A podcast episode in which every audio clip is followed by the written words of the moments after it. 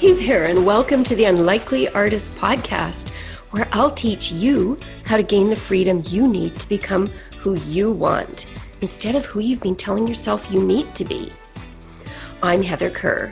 I went from international tax to art and coaching because those are the things I've been yearning to do. Listen in to find out how you can start doing what you love to in slow, easy steps each week. Let's dive in now. Welcome back, Savvy Souls, to the last episode of 2022. When I prepare each episode of this podcast, Savvy Souls, it always comes from a sudden knowing, uh, kind of like a yes, this is what I need to share right now. This is what is showing up is the thing I can offer them to benefit them the most in this moment. But I'm never really sure if the them that I'm trying to benefit each time is every single one of you who tunes in. Although I hope that's the case, that every time you listen to a new episode, there's at least something small you can take away, something that makes you feel more comfortable with your own humanity, maybe a little less alone, more inspired to create, more in touch with your own desires, more capable, more loving of yourself or whether this idea I feel compelled to share in this moment has arisen because there's one person amongst you who really, really needs to hear this right now. And what I do know is that if an episode I do benefits just one person, just one of you, that's enough for me. I'm comfortable in the knowing that there's someone somewhere who benefits from every single episode I do. And that's enough for me. That's enough to keep me going, to keep me showing up every week for you. So that's what I imagine every time I record an episode is that there'll be at least one of you who will really benefit from what I have to say. Anyway, I wanted to start out this end of the year podcast with that sharing of how I think about this podcast. I wanted to end this year with each one of you feeling my love for you. I know that seems a little strange. Yeah, I don't know you personally, but I still feel this love for you when I imagine you because we're all just humans and there's that connection that there is for every single one of us. I want you to end this year knowing hey, my experience matters. How I'm feeling matters. What I'm going through matters. I'm loved. There are others like me out there. I'm not alone. So that's my wish for you, Savvy Souls. I think it might be interesting to end this year with an episode that's uh, a little different and a little more personal. I guess all my episodes are kind of personal. This one, I really take it deeper.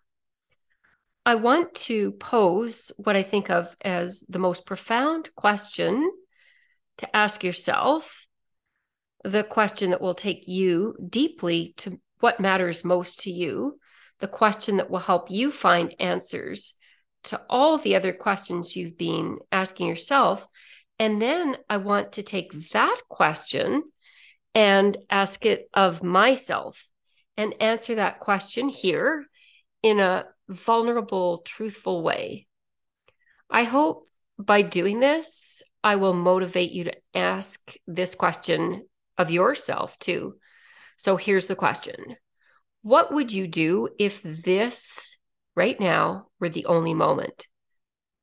So when I ask myself, what would I do if this were the only moment? When I answer this question for myself, I find it useful to think of moment as referring to a window of time. That window of time could be the next 60 seconds, or it could be today, or it could be this year I'm in now. In each case, the idea is there's a sense of immediacy, there's a sense of now, not what will happen in the next moment, but what will happen in this moment. My answers reflect different versions of what moment means, but that's the common idea to all of my answers. So let's just start. I'm just going to share with you randomly the ideas that came up in the order they came up.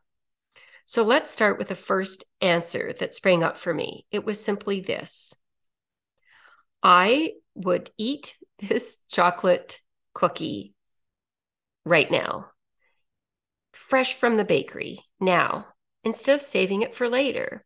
Because right now, the chocolate's still warm and gooey, and it will run into the cookie dough as I take each bite. If this were the only moment in time, I'd want to savor the small pleasures of my life that are here right now. I wouldn't postpone. I wouldn't wait to relish life when life is offering me things I can relish right now.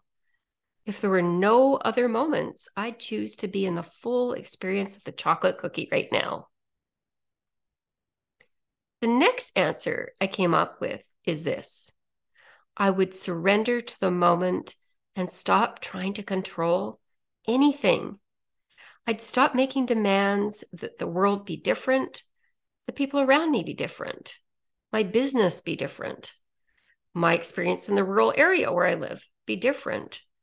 I'd relinquish that control, knowing that my need to control leads only to my own discontentment. The truth is, I don't control much of anything except how I show up. Much as I might like to, I don't control other people. Much as I might share my expectations with them, make requests of them, try to behave in ways to make other people like me more or appreciate me more or respect me more. Oddly, other people don't seem to want to comply.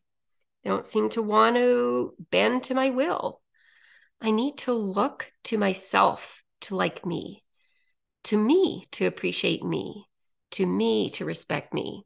That's something I can control. Or perhaps it's better say that's something I can practice. I'm a human, right? I don't always follow my own agenda. I don't always control me. I don't always show up for me. And that's okay but it's a good thing to remember that it's my behavior I can control the most. I don't control anything else, much as I might like the world to be different, for the war in the Ukraine to end, for mass shootings to stop, for grudges and hatred of groups of people for no reason other than the color of their skin, their chosen identities, their religions. I'd like that to end, for peace to reign, for love to spread, for heart centered choices to be made. I can't control any of that. Certainly, me tuning in to every show on YouTube that shares Donald Trump's latest angry tirades and me being angry about everything he says isn't helping me control this situation. Certainly not having any impact on Donald Trump. isn't having any impact on what he says tuning in gives me this false feeling of being involved and somehow controlling things, somehow illogically having an impact, but none of that's true. When I stop trying to control the external world and surrender, I'm not acquiescing. I'm not saying, oh, this is okay. Instead, I'm saying, this is where we are now. How can I be more loving right now to the people around me? How can I listen more compassionately right now? What choices can I make right now in this moment? How can I be more peaceful right now? What I do notice is that when I let go of control and surrender to this moment, I'm way more likely to find a solution, a togetherness, an understanding, a connection than when I'm resisting and trying to control the things I can't control. So I've spent so long with my second answer, I'm going to remind you of the question I'm asking myself, which is what would I do if this were the only moment? I'll try to go back to a simple answer for my third answer. It's I would sit in the mess of my kitchen right now, my dog's hair unvacuumed, and I'd write what wants to come through me. I wouldn't put off what my creative spirit is ready to share with me right now in this moment. I'd remember that the creative muse doesn't always wait. Like Elizabeth Gilbert has written about in her book, Big Magic. I love this. I've probably talked about it before. She has this idea that creative ideas are like separate entities. They gallop across the horizon and come towards you. And if you're receptive in that moment, they land in you and come through you. But if you wait, if I wait and I say, Heather, you can't sit down when the sun's streaming through the window, showing you all the dog hair on your floor, you need to vacuum and then you can sit down and write. You know what will happen? That creative idea will keep galloping and it will find someone else who's receptive in this moment. And Heather, when that floor is vacuumed and you sit down to write, you'll have only a vague memory of the idea and you'll ask yourself, what could I have thought was interesting about that topic? So if I'm choosing what to do as if this were my only moment, I'm definitely sitting down now in this mess and allowing myself to listen, to receive the creativity that wants to flow through me now. I'm choosing to make myself a vessel for the creativity that's here now. I'm choosing to satisfy my deep human longing to hear what is demanding to be expressed through me now. I'm remembering that not listening, not allowing my full expression to live in the world is what causes the painful longing, longing of self denial. If this were the only moment, I wouldn't permit that. Okay, that answer was also a bit longer than I expected. Moving on to my fourth answer to the question of what would I do if this were the only moment? My fourth answer is I would reach out to my kids to tell them I love them. Even though I already do that regularly, I regularly reach out to them and tell them I love them. If this were the only moment, I'd definitely put this at the top of my list of things to do. There's a parent child love that to me can't compare to anything else I've ever experienced. More precisely, the love I feel as a parent towards my own kids versus the love in the other direction, even though it's deep with me as the child. I remember a romantic partner once sharing with me that to him, it wasn't love unless I knew I'd jump in front of a train to save him. I like the idea. It's romantic, the purity of that idea of I love you more than myself. But I have to confess that a part of me wondered if it came to that, would my desire to stay alive trump that? Would I really sacrifice my life for him? I couldn't, in truth, be 100% sure I would. But with my kids, it's always been different. There's just no doubt in my mind. From the very first moment they were born, I knew I would, if I have to, sacrifice my own life for theirs. I knew from the moment they were born, oh, this is what absolute love feels like. This is what the purest form of love feels like. There would be no hesitation in my mind if I had to choose between their lives or mine. And this will always be true, regardless of what choices they make, whether they excel or fail in something, how they decide to show up, even whether they're nice to other people whether they believe the same things I do or not. There is nothing they need to do to earn my love. It just is, it's just a fact. And so, for sure, if this were the only moment, I'd reach out to my kids and say, I love you. I hope, Savvy Souls, there's someone or more than one person in your life you feel this way about one thing I learned from life coaching school is when we're feeling that deep love towards somebody else, it's the feeling that we get to experience. It's a beautiful thing. The next answer to what would I do if this were the only moment I would go outside onto the eight and a half acres of land I've been given the privilege of caring for, and I would drop down on my knees and thank the land for her nurturing spirit, for her ability to soothe and heal, for her wondrous display of creativity, growth, death, and rebirth. I'd thank her for the milkweed pods that burst open into sunlit, silky threads that float across my fields. I'd thank her for her steady parade of daffodils, tulips, peonies, irises, purple, purple daisies, brown eyed Susans, brilliant yellow goldenrod, November raspberries, and winter roses, all the things that surprise and delight me in each season with their bursts of color.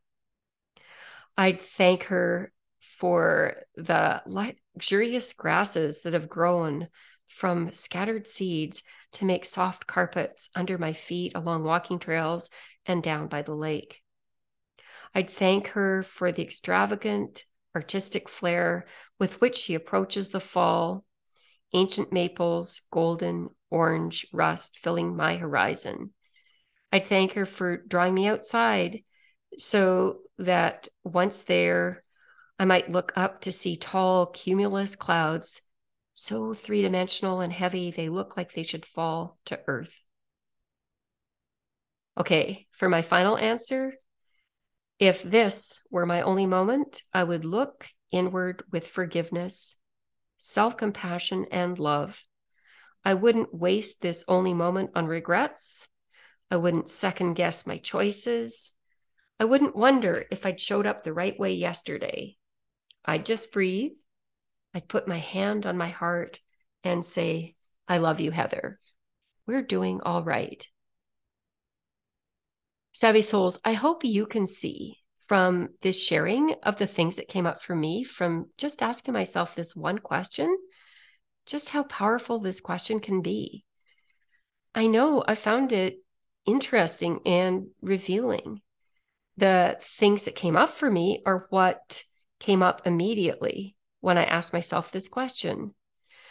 When I look at what I wrote, I see the themes were first, give myself permission to enjoy the little pleasures in life, the chocolate chip cookies in my example. Secondly, to stop trying to control things, situations, other people, and be okay with what is. I'd listen to my creative muse when she arrives, and I'd never put her off. I would tell my kids I love them. I would feel grateful for my land and her creative spirit, and I would be kind to myself. When I look over this list, I see lots of good guidance for me, things that I want to prioritize in 2023. This is a clear list of things that matter most to me. It's a clear list of things I want to make sure to keep top of mind when I'm caught up in the demands of life. So, my answers won't be your answers. So, Savvy Souls, I think it's worth your time. Sit down with a pen and paper now or with a voice recorder and ask yourself, what would I do if this were the only moment? Ask that question and then start to write or speak. Write everything that comes up without judging it, no matter how minor it might seem. And later, when you contemplate what you wrote, you can expand on it. You can add to it. I think you'll find out some interesting things about what matters to you most. And let that list guide you forward in 2023. I've loved spending 2022 with you, Savvy Souls, and I'll see you next week in 2023. Bye now. Happy New Year. So, if you're energized by the possibilities you're hearing about on this podcast, but you're wondering how it's possible to actually make what you've been fantasizing about doing actually happen, I'd love you to join me for a free strategy session where we'll talk about coaching together. We'll explore how you can start making what you want possible by taking small, easy steps that add up to something amazing. Just click on the link in the show notes below this episode to book your free call. I'd love to meet you live. And all my listeners, remember, it's finally your time to do what you want